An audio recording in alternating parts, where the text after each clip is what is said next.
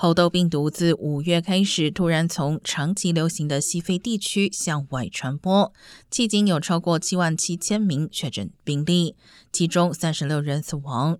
不过病例数自7月达到高峰后稳步下降，特别是初期受冲击最大的欧洲及北美地区。